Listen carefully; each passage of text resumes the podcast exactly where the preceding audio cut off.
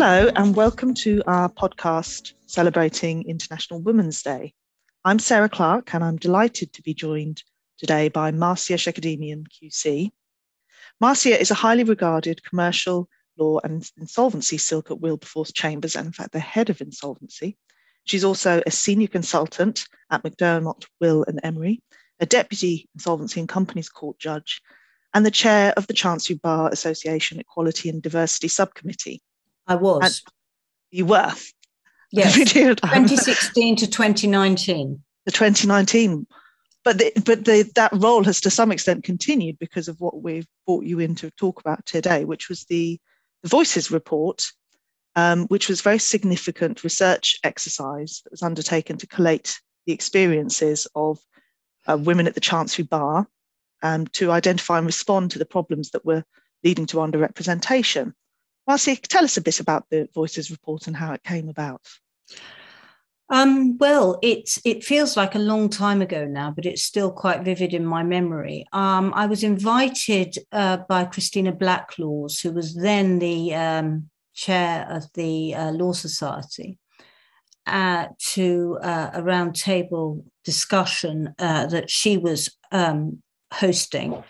Addressing the challenges faced by women in the law. And it was part of a wide-ranging research program that she was doing, effectively, which involved running roundtable discussions up and down the country and then pooling the outcome of those discussions and merging them into a report with recommendations. What really struck me about the round table was that quite extraordinarily, I realised that I'd never been to an event where women could sit and discuss freely in a safe space their own personal experiences, warts and all. And I went away from the session thinking, this is extraordinary that in all my time in practice, I've never been to an event like this. I've been to all sorts of talks given by inspirational women about, you know, glass ceilings and you can be whatever you want to be, which quite frankly, I find unhelpful and unconvincing. And I thought, well, this is important. It's important for people to share their experiences because it's only when you hear people talking about their actual experiences that you can start working out what's gone wrong, what is wrong, and think about how to change things. So I thought I would embark on the same process through the Chancery Bar Association. And we ran 4 roundtables over a period of about 6 months. I was helped by Nicky Rushton, who's now the chair of the E&D committee, Tina Kirikides, and Liz Houghton. Each round table was attended by about 10 women. And we facilitated discussion between them on a series of, you know, wide-ranging topics. I started off the first roundtable with a list of formulaic questions, but we never stuck to the questions. And in the event, after the first roundtable, Nikki and I decided that the way to start the conversation was with this question: have you ever thought about leaving the bar? Why and what made you stay?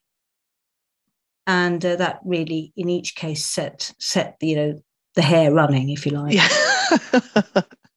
Yes, and looking at having attended one of those sessions, I can completely agree with that idea, the value of having that space to talk about things, because part of the difficulty, I think, is how isolating you can feel and how much you can internalize if something's going wrong. Yeah. And I think it's quite a female trait to think, well, it's probably going wrong because I'm not good enough. Yeah. And to sit in a space where there are a lot of other women who you objectively admire and respect, you know, echoing some of the things you've experienced starts to give you a space where you think, oh, maybe it's not just me. Maybe it is something more systemic. That's right. And that was what was really one of the things that really hit me was how many of our participants thought it was just, it's just me, you know, there's something wrong with me. Yeah. And I was really saddened by that. And it sort of threw into really sharp relief, you know, the problem with the bar, and it is a problem, we operate, our business model means we've got no support structure at all. Yeah. And that's not healthy. No. And it's sort of, I think that's one of the recommendations come out of this is sort of the mentoring and the sponsorship as two separate things and how important that is. Yeah. But even within itself, it's the sort of cultural thing about the way we work in isolation. Yeah. And even with mentoring, everything you do as a barrister, it's very difficult. So, for example, with I was thinking with billing, one of the things that comes out in terms of the underrepresentation of people's earnings is how women possibly aren't charging properly. No, I think that's absolutely right. And it's so difficult to know because unless you've had another barrister who's done the same piece of work as you, how do you compare your fees and know? I think it's a very interesting element of it and the value of that exercise for the participants, but also the value of the research that comes out of the things like the Voices report is it's then in writing where even if you weren't able to attend those round tables. And I can say that in my own chambers, Wilberforce, which I mean, I think is of as the paradigm of a well-run set, we are doing our own research into the billing differential. Yeah. And how do you go about doing it? Are you capturing data on billings or? I don't think I can tell you that. Oh, okay. Well, two reasons. First of all, I don't know because I've just been told this. We've had a discussion about it. And secondly, even if I did go, I'm not sure I could tell you. You're at liberty to disclose. Yeah. I'm sure it'll be shared in due course once you've worked out some the bits that can be made available about it. Because that's really it's the methodology, isn't it? That's difficult. But I do know that in my own experience. I mean, I feel that I'm too ready to take a hit on fees. You know, I'm too accommodating. I don't know whether that's a female trait. Yeah. But I mean, I did a case, you know, I remember very, very clearly, good example, a case, it's about 3 or 4 years ago, where just before the hearing, I was asked to, my junior and I were both asked to take a hit on the brief fee. And of course, by that stage, it's, well, actually, you're sort of backed into a bit of a corner. But then again, the client is as well. But I took a hit. I said, OK, I'll take whatever it is off. But my junior, who was male and quite a senior junior, just said no. Yeah. And he didn't get fired. No, he didn't get fired. They didn't give the case to anybody else. How could they? We were a week away from the hearing. And as far as preserving the relationship is concerned, he is still instructed by that law firm.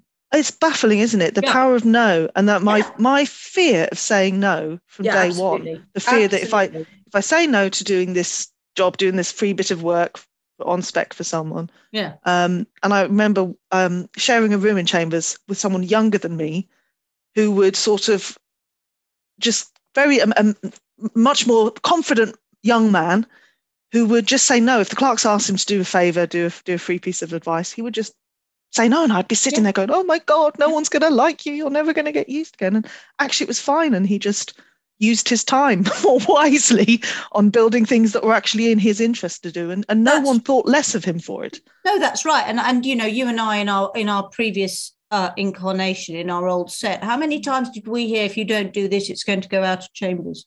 Yes, yeah. And so we have the oldest clerking trick in the book, and I don't think it's around. I don't think it's deployed anymore. But I would go for it every single time. Your introduction to the Voices report sets the scene by outlining a couple of incidents of eye-wateringly overt discrimination you experienced at the beginning of your career when you were applying for pupillage and undertaking pupillage. How much progress do you feel the bar has made with diversity and equality since then? And what work do you think there still is to do? Well, I think we have made huge progress, because the incidents that I described in my would not happen. Yeah. Because on the recruitment side, we're aware of, diversity and inclusion. We're regulated. We know that practices like that are not okay. Yes. So things like that, I think, will not happen. I think that if they do happen, there would still be incidents like that would still go unreported because you're in a position of extraordinary vulnerability. Yeah. As a pupil or a junior tenant. So I think we've moved on enormously from those days, simply possibly, if I'm being cynical about it, because we have to. Mm-hmm. But what's really troubling is the fact that we're still having this conversation. We're still having a conversation about inequality, about bias, conscious and unconscious. We're still having discussions about gender pay gap. Yeah. We shouldn't still be having those conversations 30 years later. Yes. And the fact that we are rather suggests that we're actually in many respects moving backwards rather than forwards, because the rest of the world is seemingly moving on. And of course, those difficulties are compounded by our business model. Yes. Because there is no way of recording and reporting, no obvious way of recording or reporting incidents of, let's call it, discrimination within chambers, while women are assuming either that they're on their own, that there is something wrong with them, or that if they stick their head above their parapet and go to the head of chambers or go to their senior clerk or whatever, they'll get shot down in frames and they will have no practice overnight. Yes. Their work will disappear. So, I think it all chimes in. I think all roads lead to Rome, really, because what we need to do in order to work towards change and keep the momentum going is keep the conversation going and be loud and noisy about it. Yes. And it's, in some ways, that becomes, it doesn't necessarily get easier over time to keep that noise going, because although you have more voices contributing to speaking out, you get to a situation where, as some progress is made, there's a sense of, it's already a lot easier for a lot of people. There are maternity policies and pay and things like that wouldn't have been conceivable, I think, in any sense. No, absolutely. When you were starting out once upon a time. So there's a sense of, why are you still complaining about this? I haven't really fixed it. Yes. I mean, the other thing I've got a real bee in my bonnet about, and I actually find it very, very depressing, is how, and I'll be completely upfront about this, how unsupportive women are of each other. There are too many sharp elbows. And I say this, I'm not saying this, it's not, not some deranged generalization. I sent my report to a number of very senior women, not outside the bar. This is, I think, within the bar, women look after each other. But we're talking about a problem that's not just endemic to the bar. Yes. It's an outward-facing problem as well, with clients and in particular instructing solicitors. Yes. I sent my report to a large number of very senior female solicitors practicing in our area, partners, heads of departments. I also sent my report to a number of women who lead organisations that are supposed to champion women in the law. None of those women, none of the sort of diversity champions, not one of them replied. Really? Not one of them replied. And in the end, somebody wrote back after I chased. I chased out of sheer bloody-mindedness and said, it's rather long. Yeah. That was it. And, it's a good read. I know. And very few of the female solicitors responded. And I found that hugely depressing. One very high-profile woman solicitor in our field simply wrote back with a one-liner and said, nothing's going to change. Oh, my goodness. And, you know, I mean, I was quite horrified, actually. I was horrified that the response that I had from the solicitor's side came uniquely and entirely from male solicitors. Really? So, and yeah. what was their reaction? Well, I'll give you an example. I was contacted by the head of diversity at Allen and Overy, who was also head of their global intellectual property team. So he's a practitioner, yeah. not. So he contacted me straight away and said, "What can we do to help? We're actively working on this." Yeah. On getting instructing women. And other, you know, underrepresented groups. These are the initiatives that we have in place. What can we do to help? And I had similar emails from other male solicitors, but not. No. It's extraordinary, isn't it? So what's behind that? Do you think I've got no idea. Yeah. I've got no idea, but you know, it's the classic Madeleine Albright, isn't it? Hell, there's a special place in hell for women who don't support other women. I wonder whether it's just that if you've made it through and you've run the gamut, yeah. run the gauntlet, to get through to a position of power, that you can't. And you know, and so it goes on. I'm doing a case at the moment where, choosing a junior, I got the usual list of white men with Oxbridge degrees. I emailed back saying, "How about a woman in the shortlist?"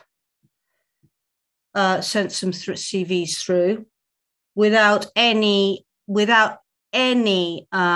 obviously sent CVs through of a more diverse list, because what we don't do is just send CVs of women through. Yeah. So we sent through a list, and I had said to the female partner in charge of this case, "How about a woman?" And I'd made that direct contact. I directly said that. I'd said what I wasn't supposed to do. And that I was completely ignored. The junior that was chosen was a white male. Yeah. And that was a direct appeal by me to a female partner, head of litigation at a large law firm. And do you think that maybe there's just a sense that they feel too vulnerable in choosing other women, that they'll be seen as... it's almost seen as a decision that's based on diversity, not based on merit. Yes, but... possibly a sort of deluded sense that this is what the client wants. Yeah. Yeah. And also just, I guess, buying into the sort of stereotype that what does a barrister look like? Yes. It's a certain type of... yes, absolutely. Suit-wearing Oxbridge white male, basically. Yeah, exactly. That's the sort of... But you'll remember Chris Garwood, won't you? Yes, yes. Chris Garwood, the late, great Chris Garwood, who only ever instructed women. Really? Yes, he only ever instructed women. He said women had more balls than men did. Well, I think there's something about someone who's had to, and that's, I think, the sort of the fallacy about people who think if someone does give people extra points for being of diversity, if you've come through against that sort of the systemic obstacles you will have faced. Yeah. You know, you already start from behind. So you've got to have a bit of guts to make it through that ultimately.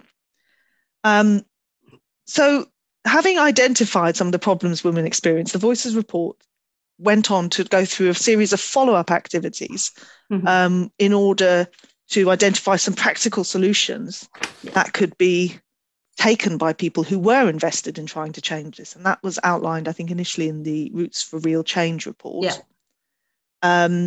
And it's quite an innovative list because in addition to things like the sort of standard response, which is, you know, make sure you've got decent parental leave policies and maternity policies, there were sort of some much more thoughtful approaches about things that you can do to really address the host of other problems women experience.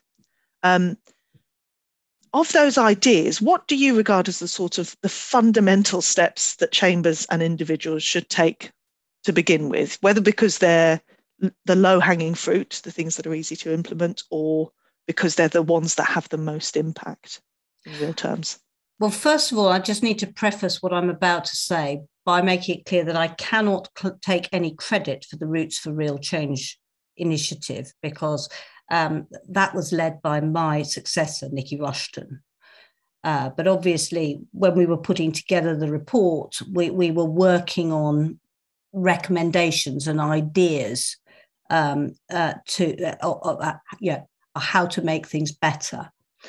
I think the single most important thing, and this isn't low-hanging fruit, is maintaining data. Mm. Data on billing, data on fee collection and receipts, data on fair allocation of work. I mean, it is a bit of a, you know, balls aching process, if I can say that, because nobody likes to have to maintain a database about anything, quite frankly, because that's just boring. But if you don't have the data, you're not going to monitor what's going on the ground. You're not going to see what's going wrong. And you're not going to be able to work out ways of making things better. Mm. And one of the things that came out of the Voices research, our roundtables, is how few of our participants realised that it was mandatory to keep fair allocation of work records. Right.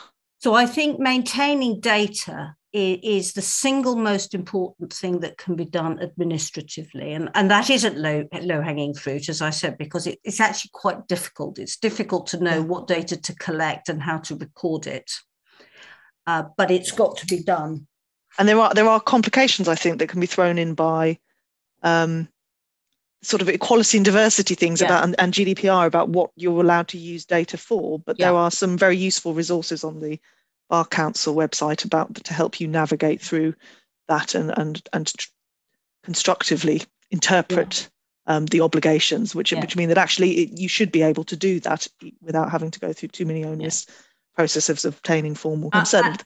That's right. And then as sort of part of the sort of fair allocation of work thing, bias awareness training, I think, is hugely important, not just for clerks, but also for barristers. I mean, a couple of months ago, I was asked to suggest some juniors. And I pushed very hard for a particular junior who had just had a baby. And I found myself, and I knew from my personal experience of working on this case, that it was, you know, I hate the expression 24/7, but it was pretty 24/7, and it was going to be very intense coming back. But I was keen that this particular junior should be instructed, not just because she was perfect in terms of her practice profile, but because I thought, well, this is where, you know, you're coming back from having had a baby. This is where you need active sponsorship. But by the same token, I found myself thinking, well, we should be able to cope. What's going to happen with the baby and her childcare? Yeah. And what if she's called on? What if she has to work late night or go into chambers on a Sunday?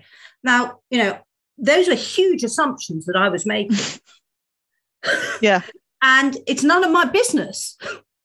Yeah. You know, so, you know, I could have done with my own, you know, training, how to overcome those assumptions, how to deal with them. Yeah. I think bias awareness training for practitioners as well as clerks. And the other thing I think is a very good idea, what we do at Wilberforce Chambers, which is when a silk is looking for a junior, they are treated as clients. Yeah. So they go to the clerks, give the detail of the job, and the clerks put together a shortlist. And what that means is that the juniors get a fair crack at the whip. You don't always get what we would see, do you remember, all the time in our practice, which was you get favoured juniors getting the patronage of successful silks and getting all the decent work. Yeah, absolutely. And because lead work and allocation of lead work can make such a huge difference terms of the experience, the exposure, the profile. And income. And income. Yeah. Yeah. I mean, we all know that, the big bucks are made when you're sitting in court. Yeah. Yeah.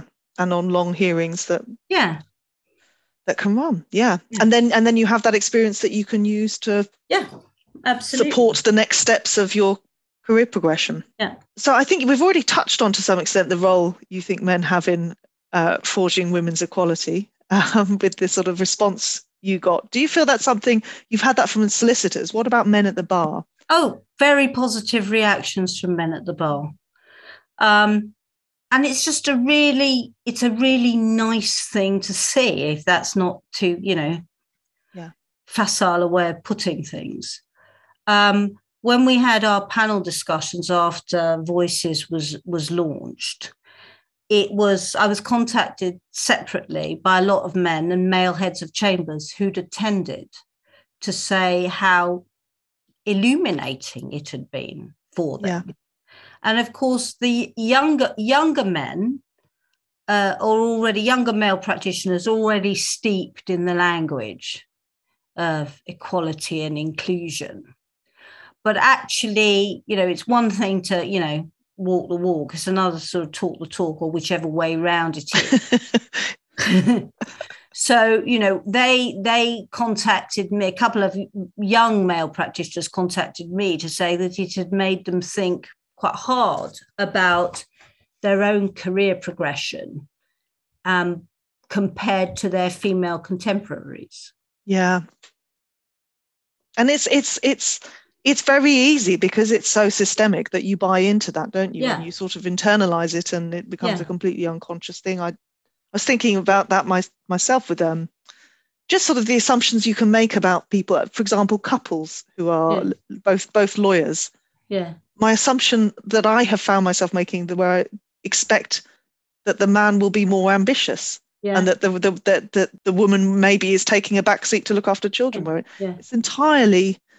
it's not entirely my assumption and no evidence to support it, but just coming in from a sort of societal thing that's how you believe these things happen. And so it is positive to see men, I think, how open they are to it and how we're all having to challenge our own unconscious biases. I quite enjoyed over lockdown, actually. I was doing a couple of cases where I was leading male juniors with small children, and how open they were about saying, well, I can't have a call at 2 or whatever time it was because I'm doing maths, or I've got to pick a child up and do this, that and the other. They were completely open about it. Yes. And that's part of reopening that, isn't it? Yes, absolutely. Because I think there's so long, I'm a big fan of the idea of actually having paternity leave as a feminist issue. Yeah. Because so much of it becomes, well, the woman has to take it because the man doesn't get it. And frankly, they need someone to do it. And in terms of challenging stereotypes when you encounter them, do you have any tips for anyone on ways to challenge bias or stereotypes that you witness or experience? Well, I mean, the difficulty with that is the answer is you challenge it, which is easy for me to say. Yes. Because I'm old enough and ugly enough, and I don't really care anymore what people think about me, frankly. But for younger practitioners, it is difficult. But the reality is that no one's going to think badly of you if you do challenge a behaviour. I mean, let's take a stark example. If you can see if you're in the clerk's room and you overhear a clerk deciding to give a case to male A rather than woman B because woman B's just had a baby and she probably doesn't have much time on her hands. Yeah. If you challenge the clerk, as you should, for making that assumption, first of all, he's not going to do it ever again, however much you might piss him off, quite frankly.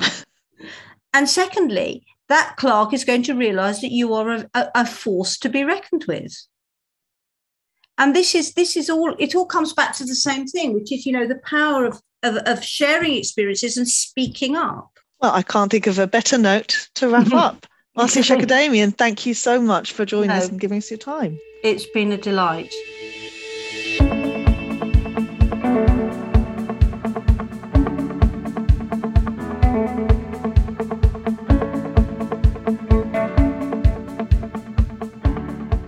Gatehouse Chambers is a barrister's chambers which specialises in legal advice and advocacy in the areas of clinical negligence and personal injury, commercial dispute resolution, construction, insolvency, insurance, private client, professional liability and property.